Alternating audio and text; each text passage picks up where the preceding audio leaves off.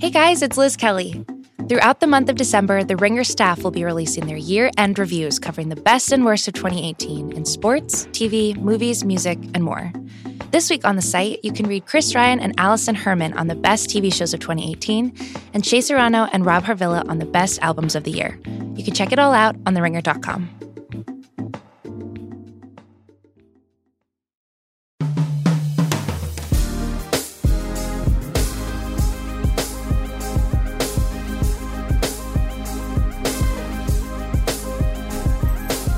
right, so the thing about going on hiatus is that in some cases it means that you come back a day earlier than you would have even if you had kept to your normal podcast schedule. So, uh, in the spirit of not being on hiatus anymore, welcome to the Ringer MLB show. My name is Michael Baumann. I'm a staff writer at the Ringer. I'm joined by fellow staff writer Zach Kram. Zach.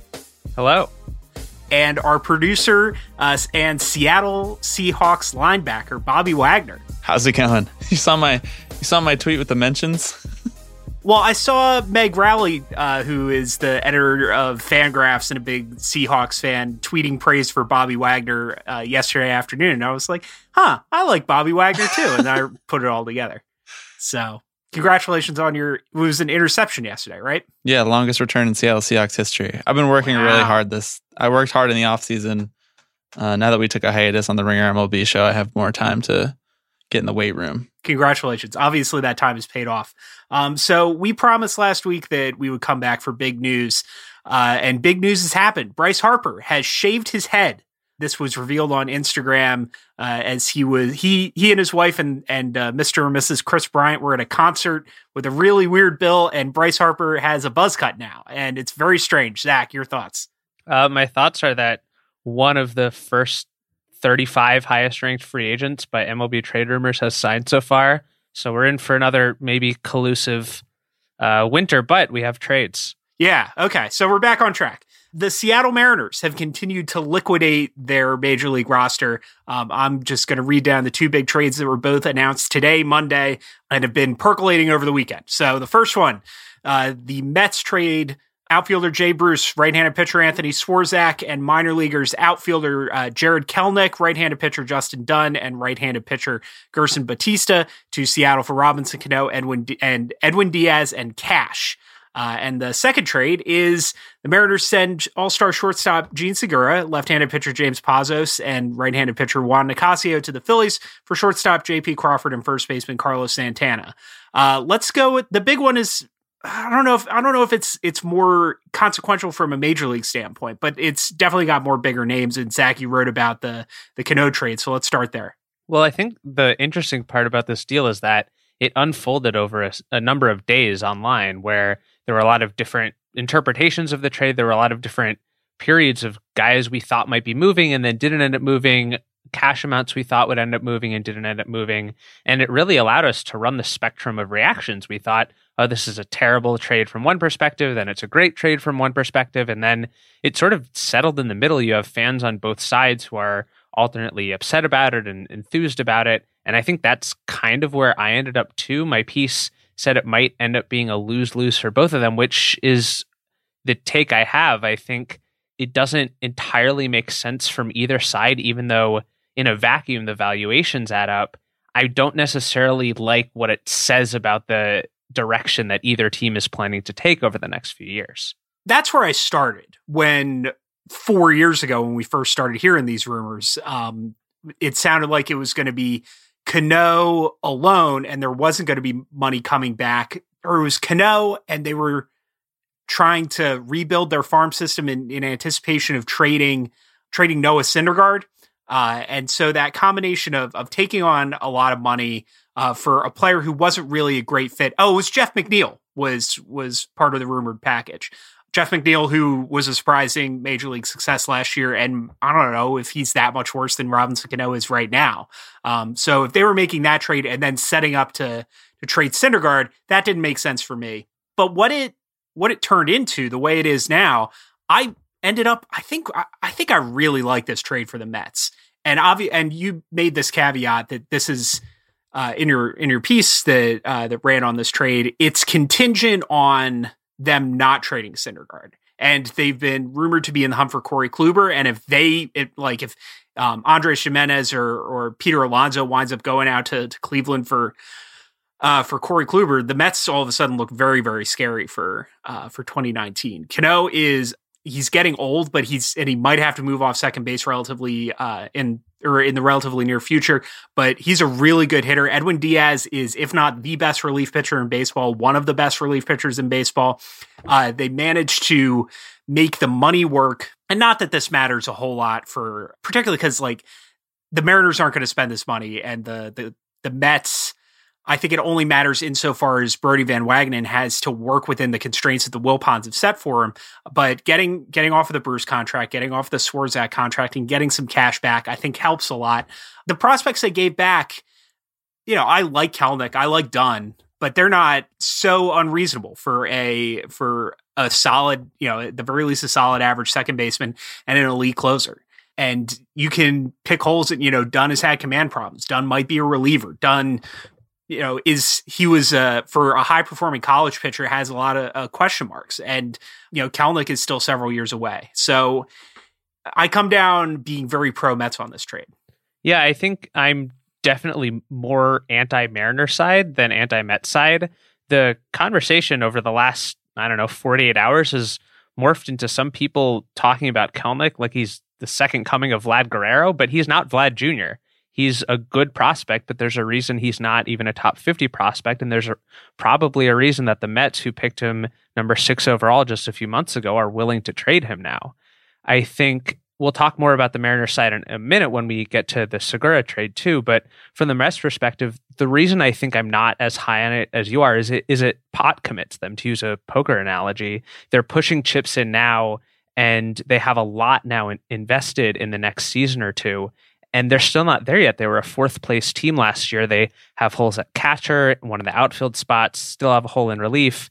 And one of the things that got lost, I think, talking about Robinson Cano is that he's not just a big contract. He's still a useful player now.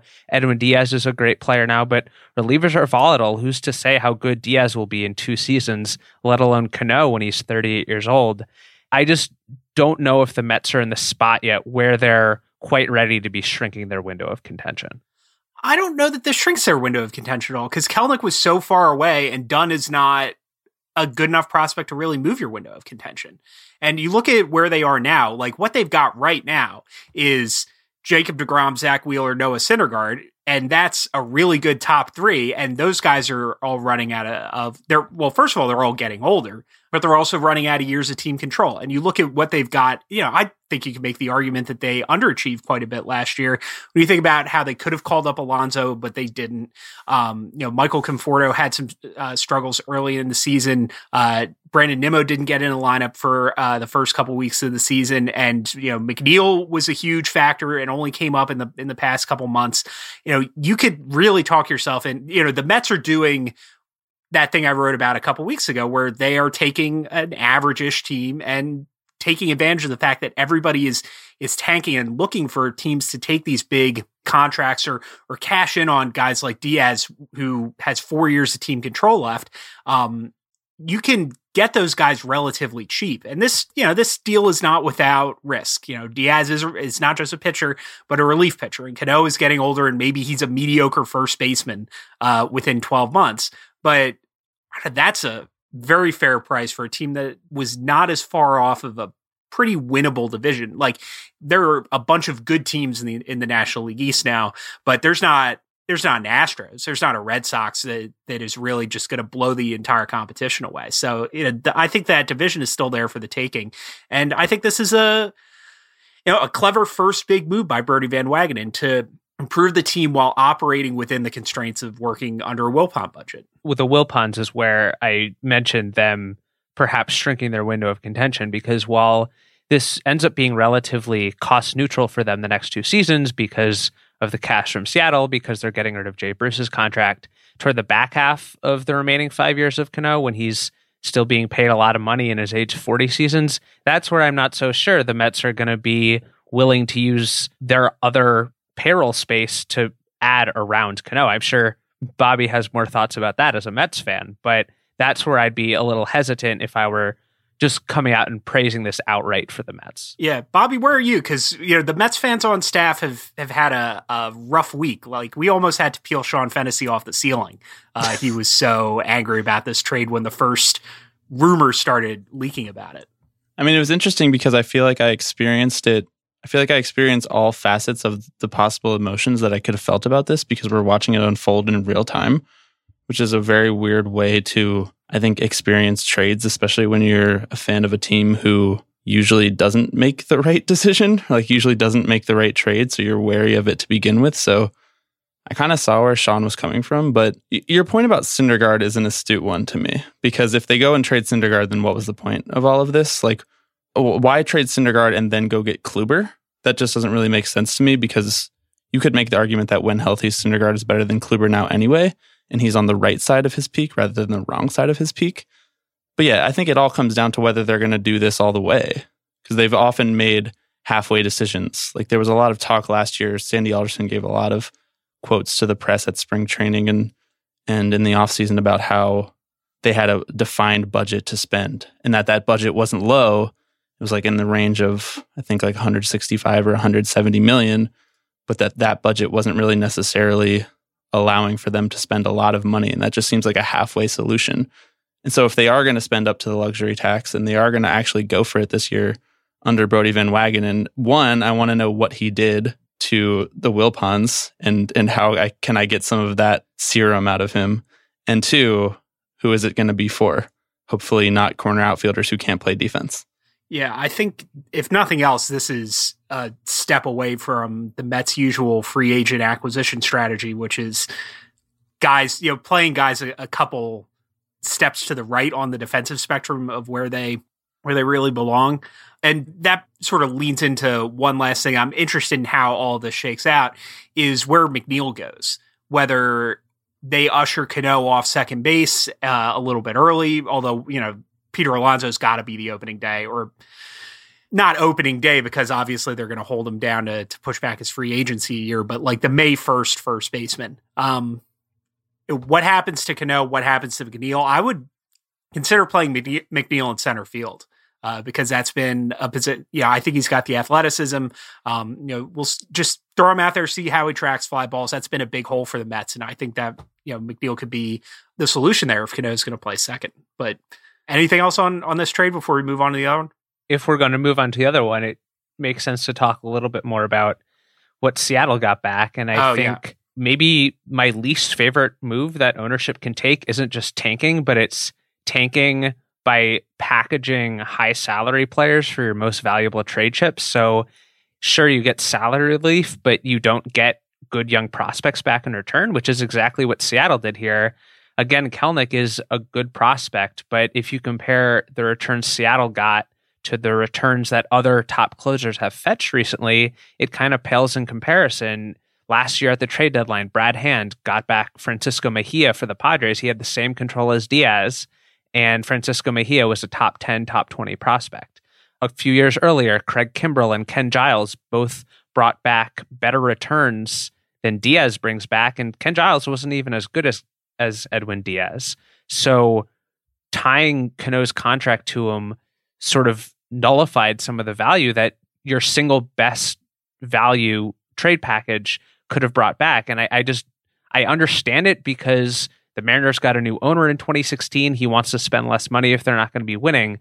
But it's just really upsetting from a competitive and from a baseball operations standpoint to see them squander this opportunity to improve.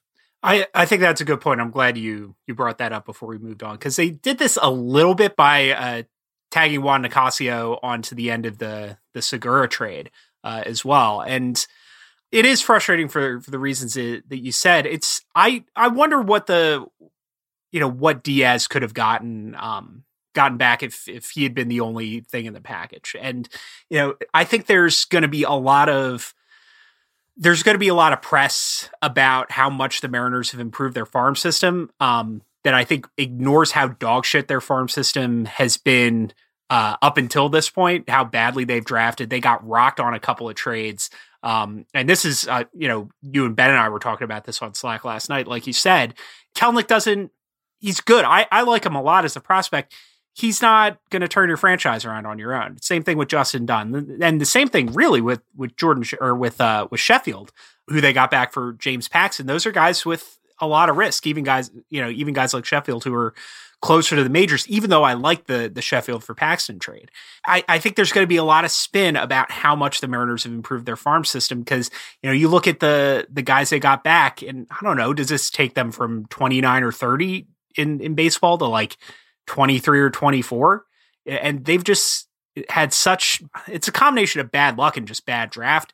So yeah, there there was an ESPN report I think late last week that uh, I think it was Buster Olney who said he heard from other teams that they think Seattle might end this offseason with a top five farm system. Yeah, it's I'm looking at their farm That's, system. Yeah. I'd be surprised if it ends up top 15. Yeah.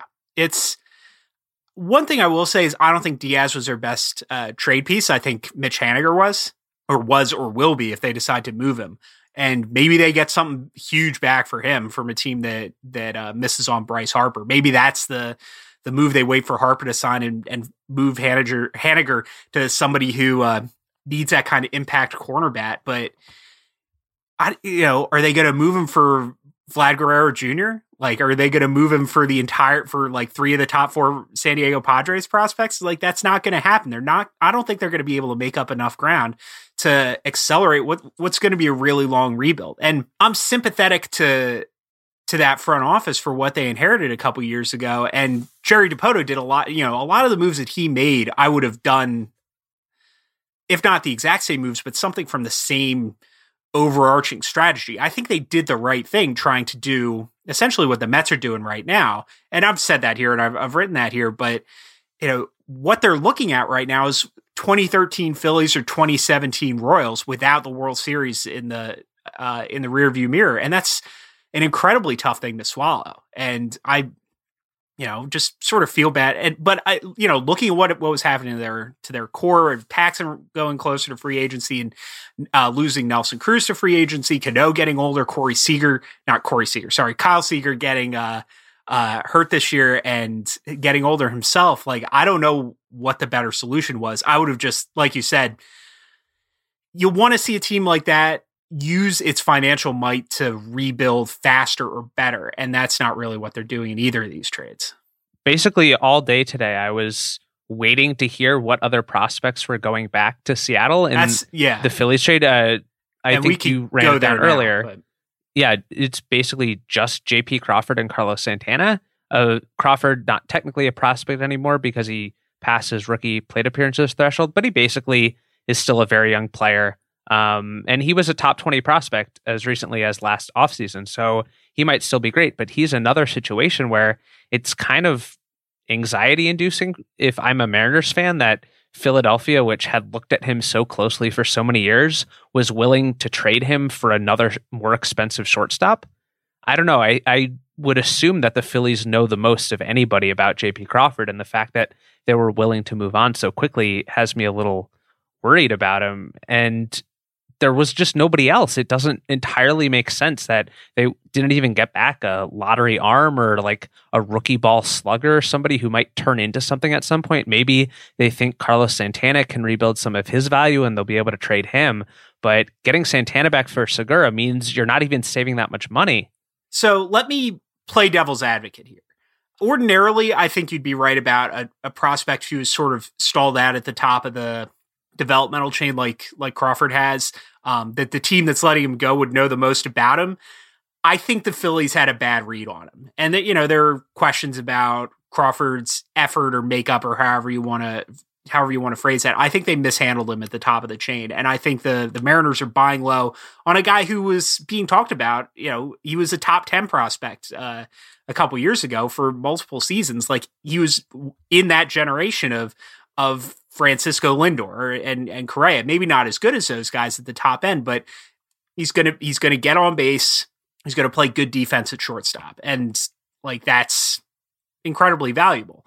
And you look at Carlos Santana, he was disappointing for the Phillies based on what they paid for him and how big a deal that was that that free agent signing, and the fact that they had to move Rhys Hoskins to left field where he was where he made Pat Burrell look like Barry Bonds uh, defensively it was a mistake by the Phillies and they're dumping the salary now. But you look at what Santana did, even in a bad year in Philadelphia, he put up the same numbers Ryon Healy did, plus 75 points of OBP. So Santana is a useful player, even if he doesn't bounce back all the way to what he was two or three years ago. And Segura, you know, Segura is great he does a strikeout. He play, you know, it's three straight seasons of, of 20 or more steals. Um, hits for a high average, hits for a little bit of power. He's a really good shortstop. You know, he made the All Star team last year and deservedly so. But weirdly, shortstop is sort of saturated right now, particularly among teams that have designs on contending in the near future. And the Phillies, I don't know, like it's down to the Phillies and the Brewers, I think, are um, among teams that don't already have somebody to fill that position, which made it kind of a tough market to sell Segura in. And I don't know, maybe that means you wait. Maybe that means you don't do it right now. Cause this is, even with all those caveats, even though I like Crawford a lot and I think he's got a relatively high floor and still has more potential than somebody with with his major league performance uh, would lead you to believe. Even though I think that there's still value in Santana, how did they not get more? Like there was, I saw the name, I saw Zach Eflin's name uh, come across the the timeline. And before, you know, I dug a little bit, and this wasn't being reported by by anybody credible. I was like, okay, if Eflin's the other guy in this trade, I'm still okay with that if I'm the Phillies, because Segura is that good, and Crawford at this point they're just out on him. Like you don't give Scott Kingery all those chances that he got, particularly at shortstop, where he's he was in so obviously over his head, and move uh, move Crawford around a third base like they did you know, you don't do that if you believe in a guy. And it's just I'm I'm shocked they didn't get like I didn't think they were going to get Sixto Sanchez or anything like that, but I thought, you know, another lottery arm, another the Phillies have so many live arms in the low minors. I'm shocked that they couldn't pry one of them loose, and, or if, if they couldn't, that they couldn't find another suitor to to beat this package. I'm going to put you on the spot. So Crawford has five years left before he hits free agency, which is basically where you want to gain the most value from a prospect. Mm-hmm. Segura is under contract for four more seasons and then has an option for a fifth year. Which of those two shortstops do you think produces more war over those next five seasons? Oh, I think it's Segura. I think just the exactly. bat gives him the bat up front could let him build a, a, huge lead. And you know, it's possible that, that Crawford puts up something like 20 wins over those five years. You know, that's not out of the realm of of reasonable expectation for him to just put it all together in in that you know as a change of scenery guy. But Segura is so reliable right now. I don't know why I'd bet against him. And the you know the Phillies had they took such a beating last year because they were playing Hoskins out of position and because they didn't have a shortstop. And by getting rid of Santana and acquiring Segura, they fixed both of those things in, in one go. And they've still got the financial wherewithal to go after at least one of Machado, Harper, or Patrick Corbin if they can get you know if they can get Machado to to buy into playing third base there. So you know this this deal made a lot of sense for the Phillies. I'm just and you even look at the you even look at the relievers they got back. Like Pazos is fine. Like the Phillies needed a lot of depth in the bullpen. Nicasio is not the guy who, who was a couple years ago, and you know maybe Pazos is a little bit better than replacement level, but that's that's still useful for the way the Phillies uh, season shook out last year and the the holes they're trying to fill. And I'm just like the Mariners are tearing it all down for, and they're not doing better. You know, they're not doing. They're not getting enough back to to get excited, and they had so such a little or such such little prospect foundation to build on that you know this just doesn't feel like ushering in a new era. It feels like giving up. I do understand why the Mariners are rebuilding. They play in a division with the Astros, and even though they won 89, divi- 89 games last year, they had the Pythagorean record below 500. They were really lucky, and they still didn't make the playoffs. And while it's disappointing to see a team that came close to the playoffs take a huge step back. I understand it. But on the flip side, I think the National League East all of a sudden is maybe the most interesting division in baseball. The Braves added Josh Donaldson. The Nationals traded for Yan Gomes, who's a fairly good catcher after signing Kurt Suzuki, who himself is a fairly good catcher. And now you have the Mets and Phillies making these additions, to say nothing of the fact that Harper and Patrick Corbin and Manny Machado have all been tied to various National League East teams. So while the Marlins will still be the dregs of the division, it sets up four teams competing And I don't know the Nats the should be pretty good, even if they do lose Harper. I think they're Right. they've got a lot of good players on the team still. I don't know who the favorite is at this point, but I think at least from a competitive balance perspective, it's good to have another division where you have not just the Yankees or Red Sox competing at the top, but three or four teams. That's kind of what you wrote about in your article recently about teams in the middle class making a play for it. And I'm glad we have teams battling in that perspective. Yeah, I, I will say it would what the Mets and Phillies are doing, and the, what the Braves have done. Uh, the advantage of, of trying to get from around 500 to around 90 wins, like that's easy to do, and it would be a lot more effective if the only three teams trying it weren't all in the same division. Um, like this would this would have been really effective if if the Twins had made one of these trades, for instance. Um, so that's the only caveat, the only you know thing I've sort of walked back in the past week. Yeah, I think the the National League is is probably going to be the only division with four teams with a legitimate shot at winning it next year.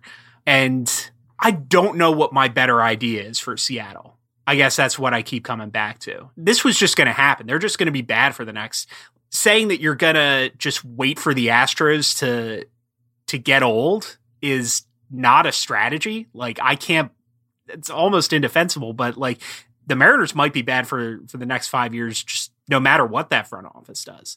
So, it's Congratulations to their owner who come 2021 will have to pay Kyle Seager and nobody else. So right. I'm, they'll be I'm saving money while they're losing. I was going to say I forgot. I was going to make a joke about you know maybe if Seattle's ownership's uh, saving so much money, maybe they can give me a, a discount on uh, Super Smash Brothers for the Switch. But I forgot that uh, Nintendo sold off most of their stake in the team. So even that just even the jokes don't work. Huge bummer.